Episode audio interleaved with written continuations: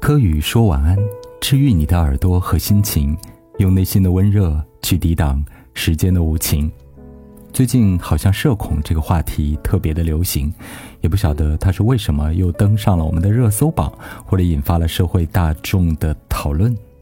而且，我想社恐这个话题应该是从现在的年轻人，比如说九零后、九五后，甚至零零后，甚至一些中小学生的身上所发生的吧。社恐竟然变得这么流行吗？而且，会不会我在揣摩，有的人会以社恐这个身份当做自己的一个标签，生活成为一种骄傲的心理？那么今天来说一说我自己。我们今天要分享的这个主题呢，就是一个社恐主播的现身说法。大概从小的性格是比较内向一些吧，在日常的交往当中啊，比如说我认识的一些朋友，他们希望带我出去玩、出去吃饭或者出去酒吧，然后他们说还会带一个什么什么样的朋友。在多年前，这个时候我心里呢就会很抗拒。我有时候如果状态不是很好的话，我就会跟身边的这个朋友讲说：“哦，那算了，呃，你自己去吧，我不见陌生人的。”可是后来想想自己也非常的矛盾，为什么呢？因为哪个朋友 不是从陌生人开始认识的呢？可能我自己是比较挑剔那个认识一个陌生人的场合吧。如果是自然而然，非常。顺畅的、非常不尴尬的，在一个工作场合或者是某一个地方认识的朋友，然后变成了好朋友，我就会比较容易一些。但是如果是一个饭局或者是一个酒局之类的，要让我去认识另外的一个人，我就会本能的有一些些抗拒。我觉得内向等不等于社恐这个讨论的话题，一定程度上，它可能是等于吧，大部分的时间应该是等于社恐的。就是我们对陌生人似乎有一点点的恐慌，甚或在内心里面产生一种排斥感。大概内心里比较缺乏安全感的小孩儿都会有一些社恐吧，而且可能是跟我们的社交技能的一种匮乏是有关系的。我们常常在见到一个陌生人的时候呢，会觉得场面一度尴尬，因为不了解对方，不知道该聊一些什么，从哪儿提起，甚至我们的肢体语言。都有一点点不够用了，而饭局上就会更加尴尬。比如说，只有两三个或者三四个朋友的场合，你知道。中国的饭菜有时候吃起来那个吃相可能不那么的好看，或者是如果那个菜离自己远一点，但是自己又很想吃、很喜欢吃，就好像不太敢伸出手去夹那道菜。于是那一个晚上简直不是吃饭，就好像是一种受刑。而且越是在这种紧张的状况之下，越是容易搞出一些非常尴尬的小动作啊，比如说这个汤汁溅到了身上啊，比如说夹的。菜掉在了桌子上啊，等等之类吧。我想一想，在小一点的时候，很多年前，我自己是遭遇过很多这样尴尬的状况。可能现在我是一个熟男了吧，就不太会这样了。可能依然没有那么善谈或者是健谈，但这种社交的尴尬比以前进步了很多。但多多少少还会有一点，就可能不会第一时间跟一个陌生人变得那么那么的热络，可能让人家觉得我会有一些。稍稍的小小的距离感，你也可以说它是传说当中的高冷，但是我并不认为它是高冷。高冷这个词呢，听起来有一点点的高贵或者是骄傲的意思，但在我的内心里面，真的就是对于这件事情有一些些的恐慌。其实我自己是非常紧张的，在一些朋友看起来，啊，我这个人简直是拽极了，拽透了。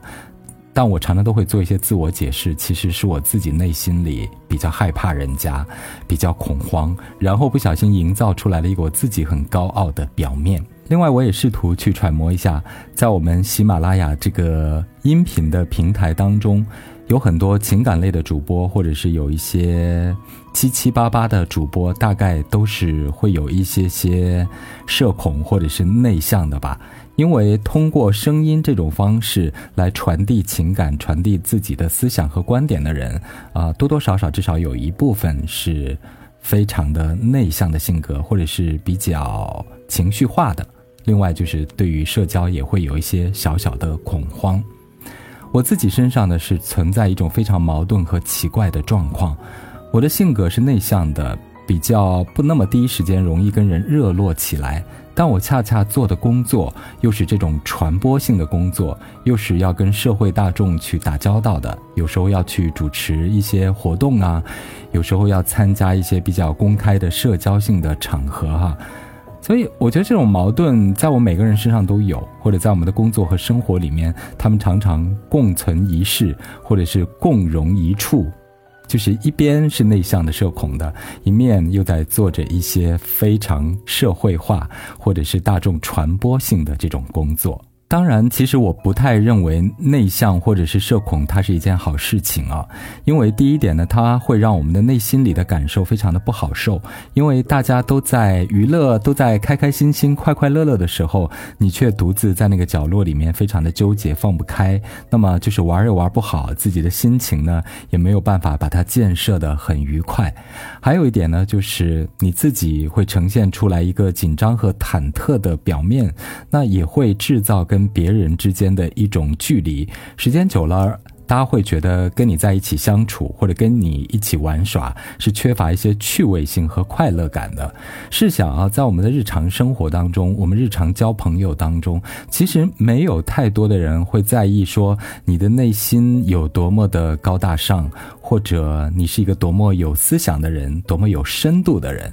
大家会认为说我们出来就是放松的啊，没有必要制造一个非常忐忑、紧张或者有一点点尴尬的空气。就是如果你是忐忑、紧张跟尴尬的，也会让对方有一点点不知所措。就是你的尴尬会制造出一个共有的尴尬的紧张的一个气氛，别人这个时间也不知道该怎么样跟你去交流或相处了。除非是那种人来疯自来熟，他的性格是极其的乐活，非常的昂扬、很动感的那种人，他可能不在乎。但是大部分的人呢，还是会对于这种内向、社恐的人是有一些些望而却步。的，因为大家不知道该怎么样去跟你聊天或者交往。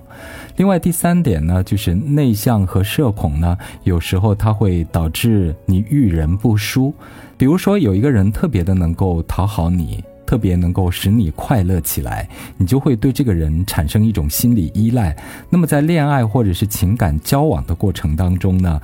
啊，你可能会受骗吧。因为他对你那么好，你对他产生了依赖，那么他将来暴露出自己的海王或者渣男渣女的真面目的时候，可能你会悔之晚矣。比如说，你已经爱上他了，你已经离不开他了，因为觉得他曾经为你制造了很多的快乐，替你做了很多的事情，帮了你很大的忙。所以，这是我对内向和社恐的一点认知吧。啊，因为我是在小一点的时候算是一个内向和社恐的人，这是我自己一路走过来的一些现身说法。而后来呢，我就调试了自己的性格，比如说，第一，我就要做到落落大方，放松自己，不要有那么多的顾虑；第二方面呢，也是有一句没一句的，可以跟大家去聊一些共有的话题、感兴趣的问题。虽然我可能表现的还不是那么热络，或者第一时间能够跟人家打成一片，但至少现在的我已经解决了过于内向和社恐的这个问题。可能也是因为 我有了一点点年纪，那就祝愿大家都可以茁壮成长吧。